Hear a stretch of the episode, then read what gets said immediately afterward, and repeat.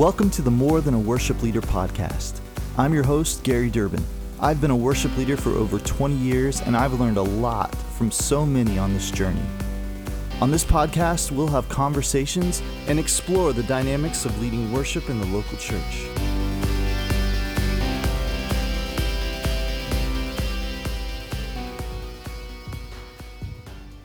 Recently, I was interviewed by my good friend Matt Knabe on the X M podcast, which is put out by Emerge Counseling Ministries. Emerge played a vital role in my healing as I had to journey through divorce. Yeah, that's right. I'm a church leader who's been divorced. It's not something that's talked about a lot out there, so I plan on doing some more episodes about the topic of divorce and ministry. For now, I thought it would be cool to share this conversation I had with Matt, and I'm grateful that he's allowed me to repost it here. So here's the interview about how I lived and led through the worst days of my life. So today I've asked one of my dear friends to come and share his story. Our guest and I have been friends for many years, and I have to say that he has certainly ministered to me with how he has navigated adversity in his life. Well, without giving uh, too much away, please welcome my dear friend to the podcast, Gary Durbin. Thanks, Matt. It is great to be on your podcast. I actually listen to your podcasts, so uh, I'm a fan, so I'm, I'm honored to be on it, not just because you're my friend. I actually like the podcast. Dude, I, I feel like um, this has been a long time coming. I, I've looked for uh, all different kinds of angles about how, how Gary and I are going to get on the podcast together, and um, just really excited for you to share your story today, and I, I'm, I think it's going to be a great uh, testimony for our listeners to hear.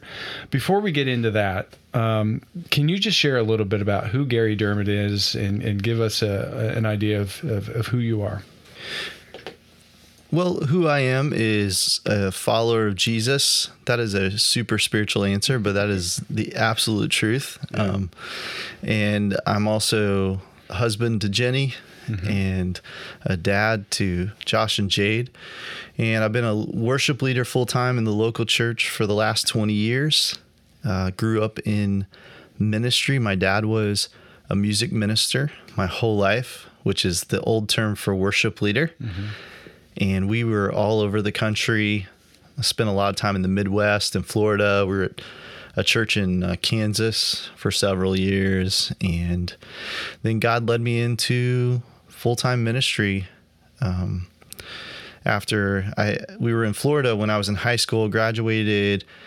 I got married at a young, young age. I was like twenty-one, and it was a few years after that, that God really called me into the ministry, and a door opened. I went through it, and I've been leading worship ever since. And so, um, being a worship leader has taking you to a lot of different churches. Talk to uh, our audience a little bit about the journey um, that you went through in, in going to some different places, but then really how you got to Ohio. Yeah, so I did not go to college. I mean, I did, but I dropped out. And I, d- I did that too. Yeah.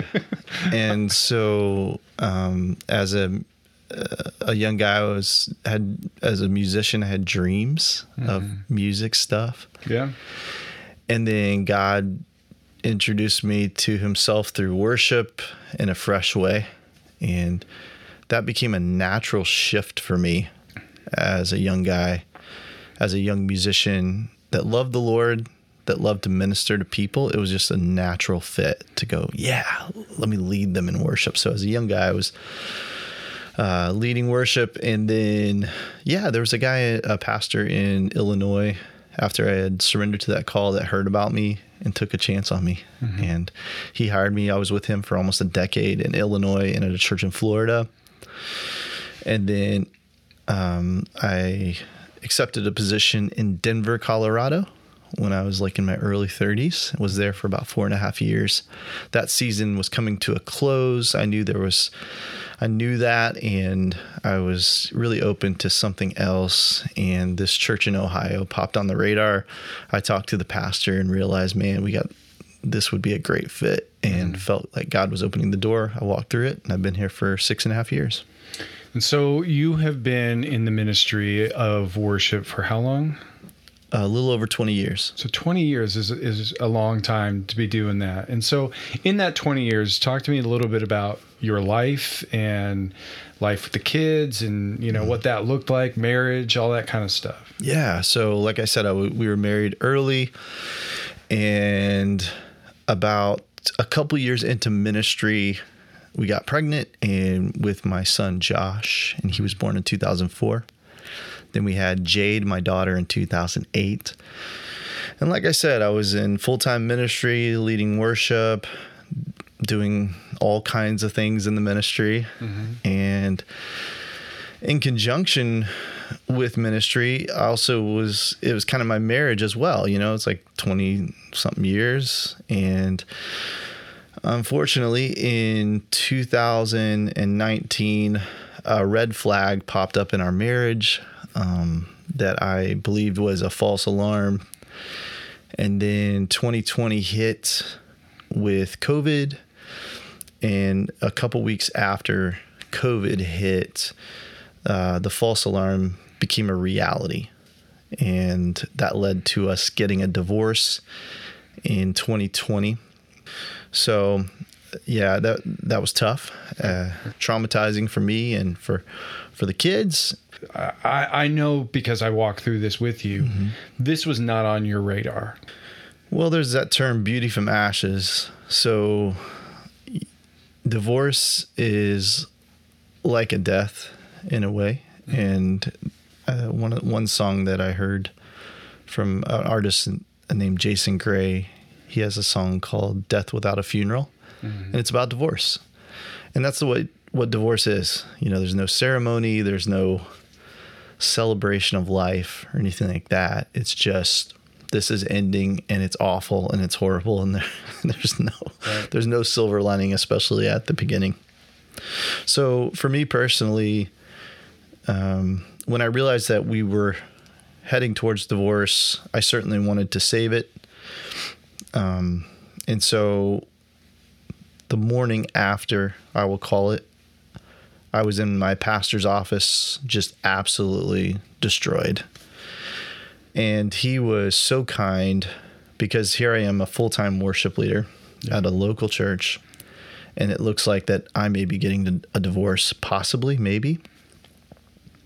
So I was sitting in his office like six in the morning, telling him what I had discovered and what's going on. And he, he was so kind in one, in many ways, but I think one of his first acts of kindness to me was that he looked at me and said, well, from what you're telling me, and if what you're telling me is the truth, then I see no reason why your employment has to end here at the church. Mm. So that was an act of kindness of, on his part, to say, hey, listen, there's a, there's a lot of crap going on in your, in your head right now. Mm-hmm. Let me just remove that worry for a second.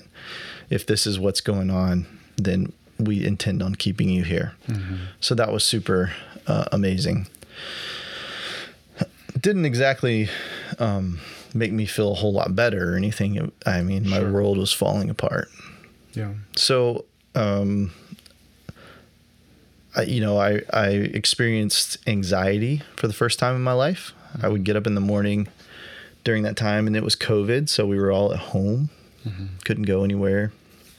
So I'd get up in the morning and I started experiencing this anxiety that everybody talks about. I'd never had it before, and I couldn't breathe, and I would have to get up in the morning and I would tell myself before, you know, five thirty in the morning, I'd get up to, to just be with the Lord and get in the, I was in the Psalms at the time. And, and I would, the first thing I'd have to do is just tell myself to breathe. Mm-hmm. And so it, it was heavy anxiety, heavy, uh, depression, all those things, just worry, the natural things that come with it. Yeah. I was, um, I learned very quickly. I was very, very concerned about my kids and what this was going to do my, to my kids. Mm-hmm. And I just, I had a feeling early on that this was going to head towards divorce. I was going to do everything I could to save it, but I learned quickly that it, it takes two. Yeah. And, uh, what I learned was that my anxiety was, a lot of it was rooted in my worry for my kids. I was afraid they were going to get destroyed. I was afraid they were going to walk away from their faith, all those things that you worry about. And when um, my kids were babies, we dedicated them. But in that moment in twenty twenty, that's what I tell people is that's when I surrendered my kids mm-hmm. to the Lord. And that really was a big help to me in my anxiety. I noticed the difference in that. Um, but unfortunately, we were not able to save the marriage. It does take two. And we attempted some counseling, but it, it was obvious that, that it was coming to an end. And we had to mutually make a decision, hey, this is over. Mm-hmm. And we did. And that was summer of twenty twenty. And um, yeah, and it was it was a it was a rough time. Share um, a little bit about what it's like. Not not that it's different for somebody in ministry or a worship leader, but I think there's a different pressure um, than maybe somebody else going through a divorce. I don't think any divorce on this planet is easy, mm-hmm. but there's a different thing when every Sunday you're up front in front of the congregation. Um, What was that experience like for you with our church in general, and then specifically to our congregation and our our pastoral team? And, and what did you experience through that? COVID was a horrible thing for everyone. The silver lining for COVID for me was during the worst days of that, we were not gathering as a church.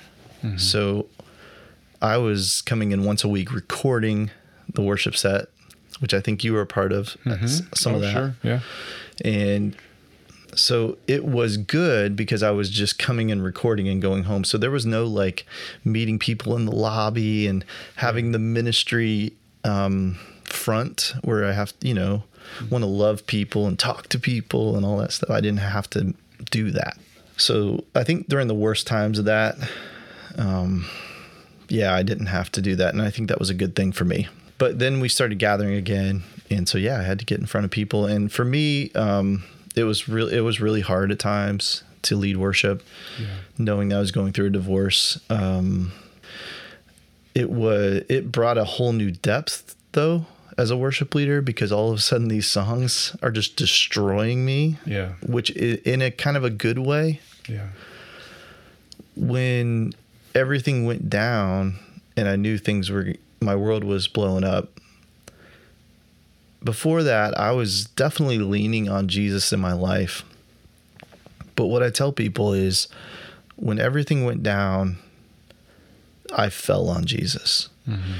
I'm grateful for that because I think divorce is a source for a lot of people walking away from the faith. And so I'm grateful that I didn't walk away from the faith. Mm-hmm. Praise to the Lord for that. Yeah. Um, so the, the silver lining and the beauty from ashes from my story is that I f- fell in love with Jesus in a whole another way, in a whole, I don't know, another depth. Mm-hmm. Um, he's all that I had, like literally.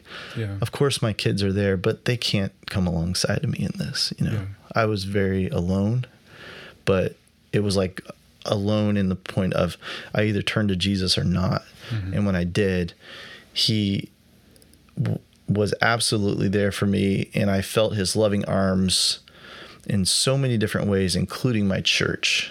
You know, I felt his arms from friends like you and from my church family and from my and my parents and, you know, just wrapping, he was wrapping his arms around me. Yeah, with all those things. I think a lot of times in these situations, what, what I, I would love for this story to help people is... Um, obviously, divorce happens, and there's probably not a church in, in, in the country that doesn't uh, get affected by this.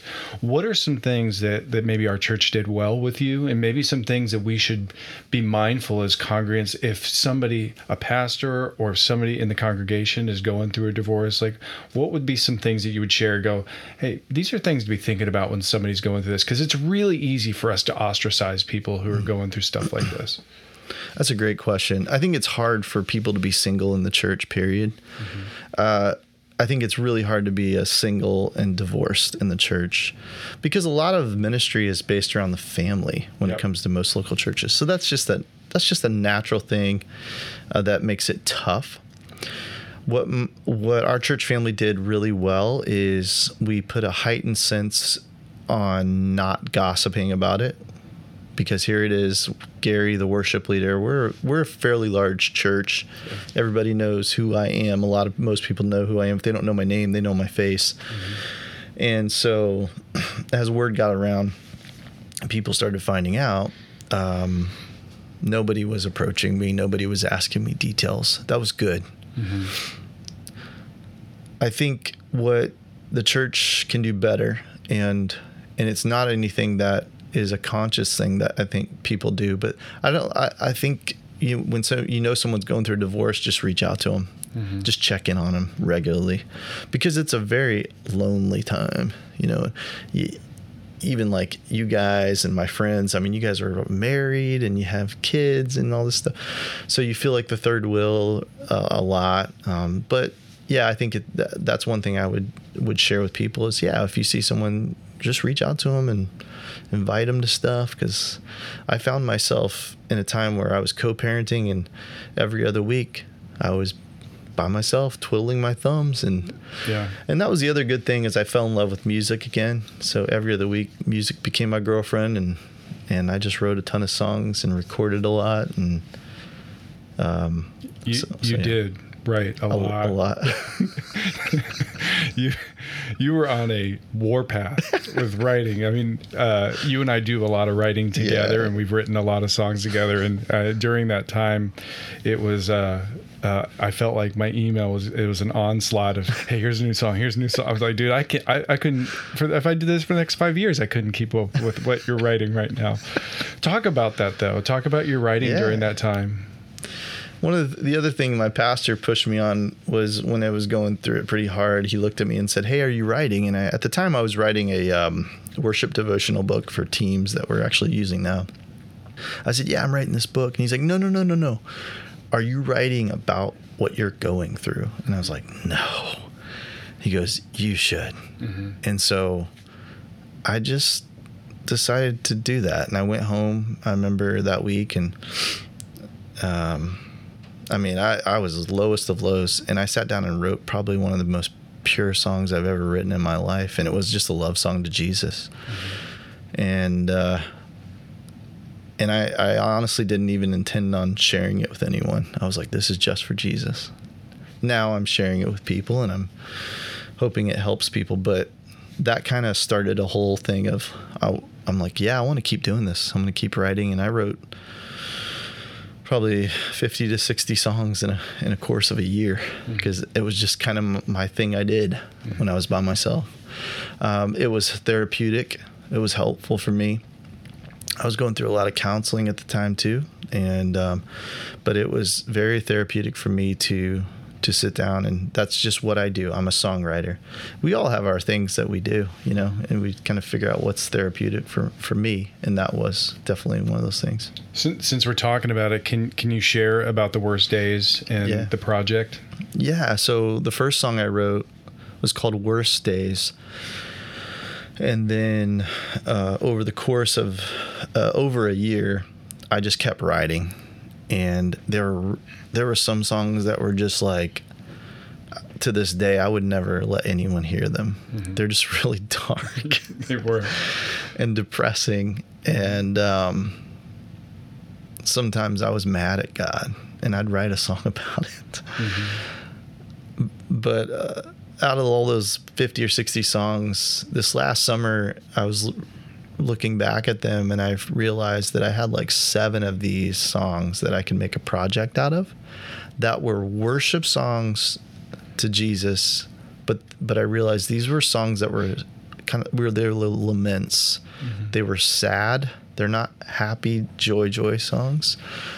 Um, but those were the, that was the kind of music I was looking looking for when I was really sad and down. I was I was looking for sad music mm-hmm. uh, at the time, just to be sad, and had a hard time finding it sometimes. So I realized, man, I think I have something to offer here. I don't really um, think it'll ever get out in a major way. And the beauty of it is that I, I could care less. I, I just came to a point where like I'm gonna. take these demos. I'm going to have my tech director, he did it on the side for me, and he remixed them, and they're basically glorified demos. And I just put out a project uh, actually last week called Worst Days, and it's called Worshiping Through Grief. And it's seven songs that hopefully will lead people to worship Jesus in their grief and their sadness, no matter what they're going through. And it's really more of a personal worship time.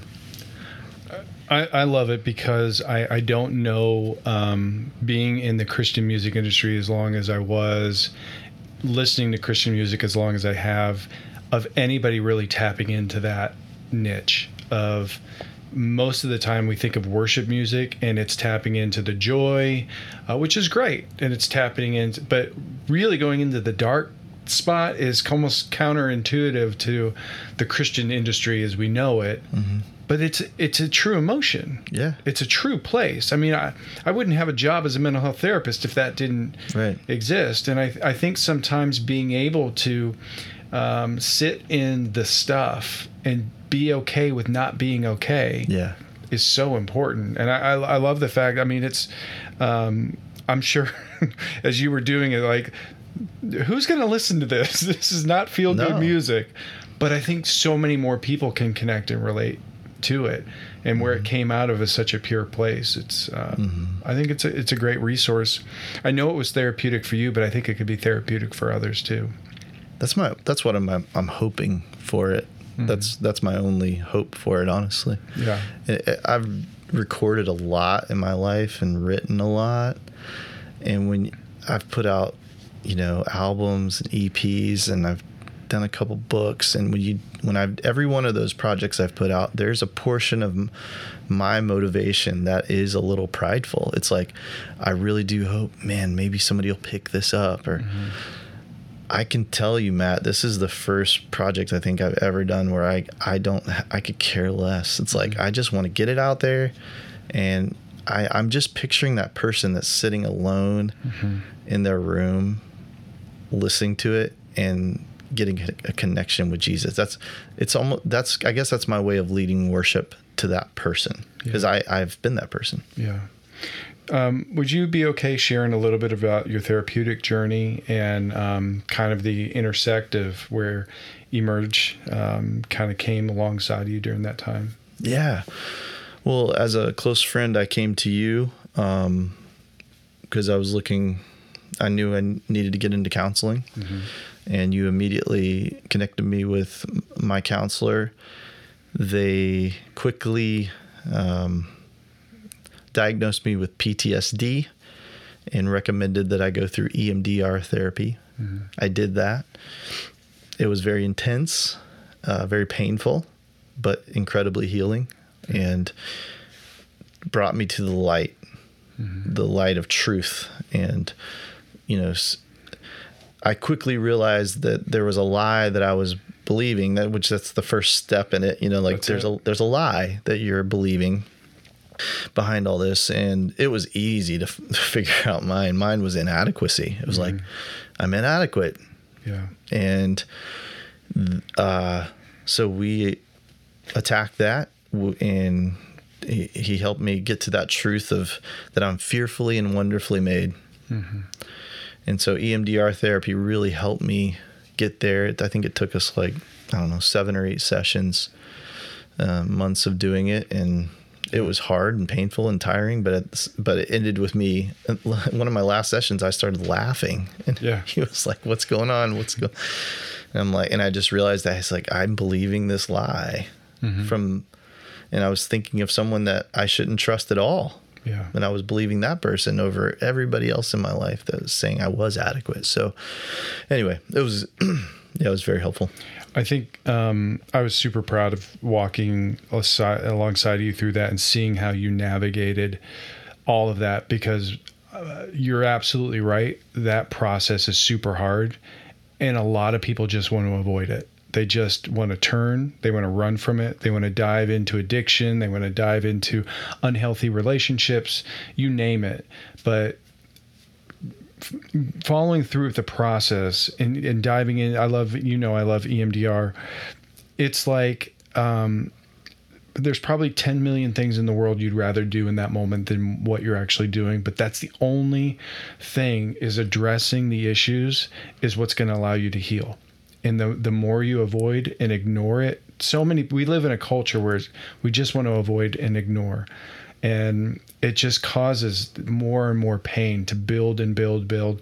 Um, I was just super proud of you, man, the the way you walked through all of that. It, it was tremendous. And, you know, uh, myself and a couple other guys, you know, we're, we're praying for you all the time. Mm-hmm. And we're getting together and, and texting a lot. And, and um, I don't think any one of us would have blamed you for, you know, not keeping your head up and, and not taking the high road. And But you did, you did, you took the high road and, and you kept focused on Jesus the entire time. And I think that mentored to all of us too. And mm-hmm. so I just, I want to tell you that, because I think it's, um, it was a ministry in, in itself, the way you handled all of that, um, that difficult time that you went through. Thanks, man. I mean, it, that, I appreciate that. That means a lot. I, uh, I did get through it. I got on the other side of it. Mm-hmm. Uh, I'm not Jesus, so I wasn't perfect through it. Mm-hmm. Um, had some speed bumps that I had to get through, uh, which you you're aware what, uh, aware of. I remember calling you at night, just freaking out. I remember, but I also experienced the grace of Jesus so hard too in that time too. I, I, one of the, my favorite stories I love to tell people is when I was in the, just in the lowest of lows during that year. I always got so mad at God. I had never been mad at God, but I realized I'm mad at God. Mm-hmm. And I just remember being by myself, and I legit cussed out God. Mm-hmm. Legit. And um, I just remember later that night, it's almost like I was giving God the silent treatment after that. You know, like you go off on somebody and you walk away. You don't talk for the rest of the day. Yeah. I remember laying in my bed at that, that night just by myself and coming down and going, I'm sorry. Mm-hmm. And I just, I just felt him go, it's okay. Yeah, yeah. And so it, it was, it was one of those, it was a hard, hard year, but man, Jesus is so good. You know, yeah. That's like the beauty from ashes from all of it. So let's talk a little bit about then, um, after you get through that year, um, you did a lot of therapy. You um, leaned into a lot of really great relationships, friendships. Uh, I think our, our leadership and pastoral team at the church was awesome mm-hmm. through that. Um, but then talk to me about what then transpired in the next, I don't know, phase of life, the next, you know, I think you know where I'm headed with that. Um, talk to me about what God opened up as far as what was next. Yeah. So when you get divorced, that's another thing I would tell people is well-meaning people will come up to you, and the what probably one of the most common things that people say to someone who's going through a divorce is, you're going to find someone else. There's someone really great for you out there. And a couple things I think go through your mind. Like mine, I, I was like, I didn't want anything to do with that. Initially, like I was scared of women, I think for a, for a little bit. Understand. And so. I was like, yeah, I'm I'm good. I got Jesus. That's all I need right now. And then I then you come to a point where you're growing and you realize I do. That is all I need. All I need is Jesus. And then my prayer journal is filled with I don't need a wife. I don't need a wife. I just need you. And I think that's a great spot to to get to. We're we're we just launched a divorce care ministry at our church that I'm leading. And that's one of the big things I hit, because when you hit this divorce time, I think the natural inclination is to think, I need someone else. Mm-hmm. That will ease the pain. That will fill the void. And that's a bad route to go um, in order yeah. to, to ease the pain and to, to heal. So um, that was kind of my mindset and heart set. And And then in twenty twenty-one, in the summer of twenty twenty-one, uh, I struck up a conversation with an old friend from, uh, she, she was in the church that I grew up in in Kansas, where my dad was the worship leader. Mm-hmm. And we hadn't talked for thirty years, but we were Facebook friends, like ever since Facebook was invented kind of thing, but we hadn't really interacted. I knew she had gone through a divorce several years ago, but we hadn't really talked or anything. And um, we just... bumped into each other in a comment thread on Facebook, and then started messaging each other regularly, talking about Jesus, talking about scripture, talking about books we were reading. We were both songwriters, sharing songs together. And we were basically heading towards, we had this attraction, but we didn't really, we didn't act on it for like a few months. Mm-hmm. We just start, kept talking here and there. And then finally we had, uh, we, we finally decided to talk on the phone um, in August of twenty twenty-one. Mm-hmm. And it was like a rocket after that. It was like, it was a rocket. My poor friends like Matt were like, probably, they were a little concerned probably, but um, it was a very quick courtship that led to an engagement. And then we got married in February, and I am, I am so grateful mm-hmm. for Jenny. She is the most amazing partner in life that I could ever imagine. We are, but, and I think, I, I think she feels the same way about me. Um, so too. But it's just a beautiful place to get to, and a, a definitely a picture of redemption for sure. It, it it's amazing. It really is. Your your guys' story is amazing. But I think uh, the reason it works so well is you guys put God first. You put yeah. you put your relationship with Jesus first. And um, I want to circle back to what you had said, because I think so many people who are going through a failed marriage or failed relationship, not even maybe they haven't gotten to marriage, but they immediately want to fill that gap with somebody else. Sure. And that, that hole, that loss cannot be filled properly by somebody else. And what you're doing is essentially you're setting the next relationship up for failure if you're expecting them to fulfill all of those right. wounds, all those hurts. And, you know, the journey that you went on, and, and you and I had countless conversations, how important it was for you to get to a place where you felt you were able to get through that storm. Not that it's, I mean, you're going to have experience uh, for the rest of your life around that, and your kids are going to experience that. Divorce is not easy, but really doing the work to allow yourself to heal so that you're not dependent on somebody trying to heal that. I, I think you can be in a healthy relationship again when you do the work that you did. And, and I, I think a lot of people, um, they don't do that, and they, they get into that next relationship too quick. And that's where a lot of, I think, issues, that's where we talk about bringing the past into the, the current relationship that, that causes mm-hmm. issues. You know what mm-hmm. I mean? Absolutely. Um, You mentioned the uh, divorce care group. I think we should talk about that a little bit, because mm-hmm. I think it's great what you and Jenny are doing, and uh, have such a great ministry that's being built out of our church right now. Yeah, Divorce Care is a, a nationwide program that a lot of churches do, and it's something that I got into a couple years ago, and I uh, went through it a couple times and at another church. I wanted to be anonymous, so I went like thirty minutes away to another church, and so I wasn't like Gary, the worship leader guy that everybody knows, mm-hmm. and I was able to just be vulnerable and honest, and so it was it was definitely helpful in my healing.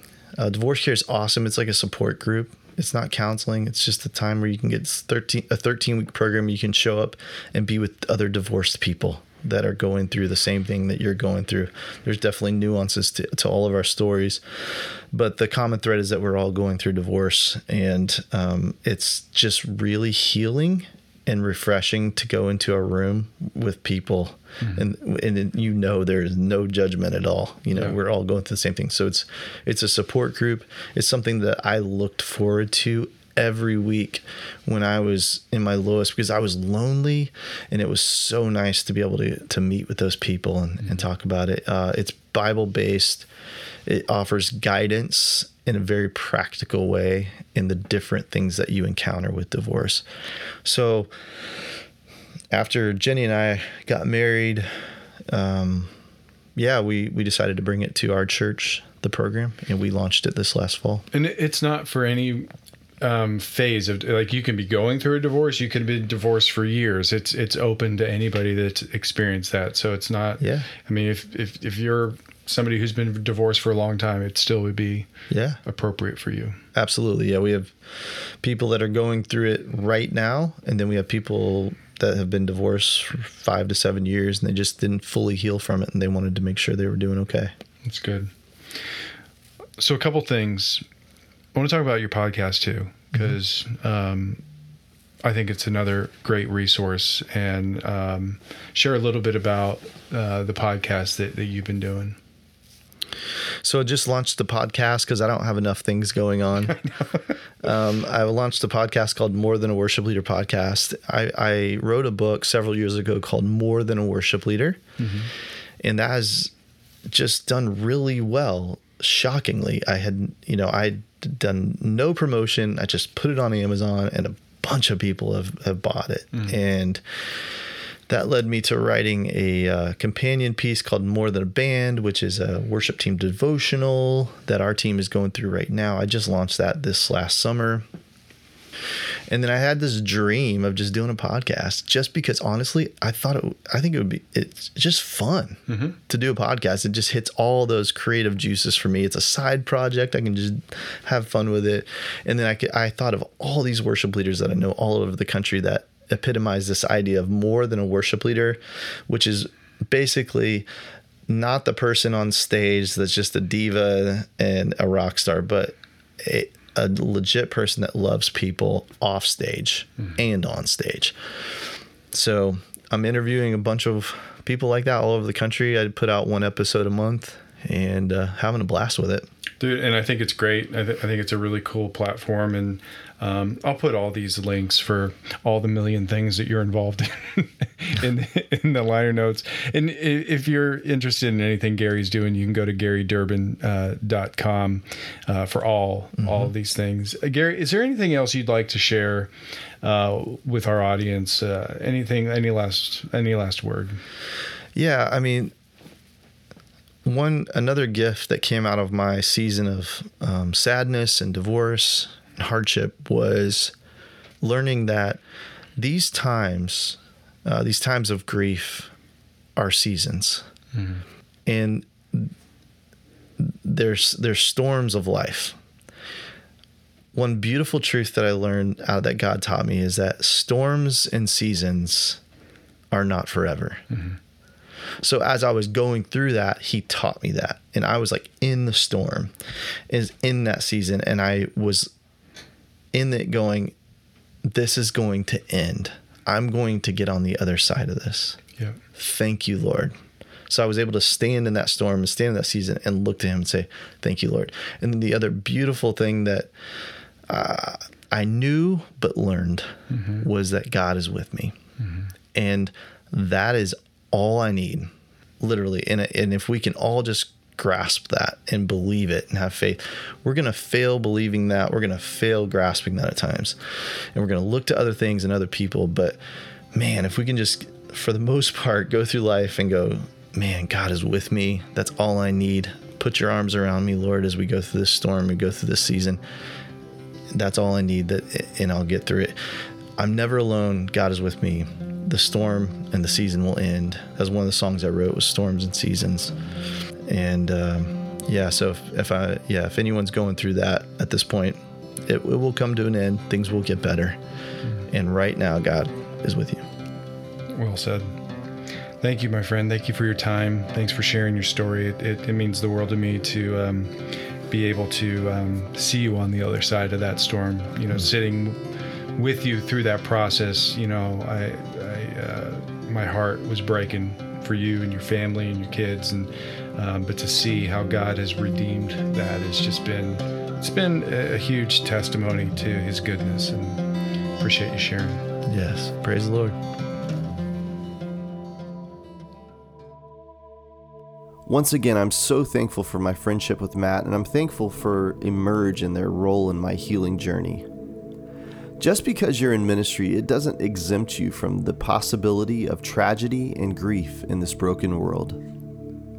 There will be times of sorrow and sadness, but God is good through it all. During that storm and season of my life, being more than a worship leader meant that when I was off stage, I was faced with the challenge more than ever to live the lyrics I was singing on stage. I wasn't perfect. I fell short at times. But through the grace of God, I kept my heart right and head straight. One scripture I meditated on during that time was Psalm twenty-five twenty-one. It says, "May integrity and uprightness preserve me, for I wait for you." And as Winston Churchill said, if you're going through hell right now, just keep going. Don't give up. The race is not over. The tragedies and shortcomings don't have to define us. God is not done with you yet. Stay tuned for the next episode of the More Than a Worship Leader podcast. I'd greatly appreciate you subscribing and sharing. Thanks for listening.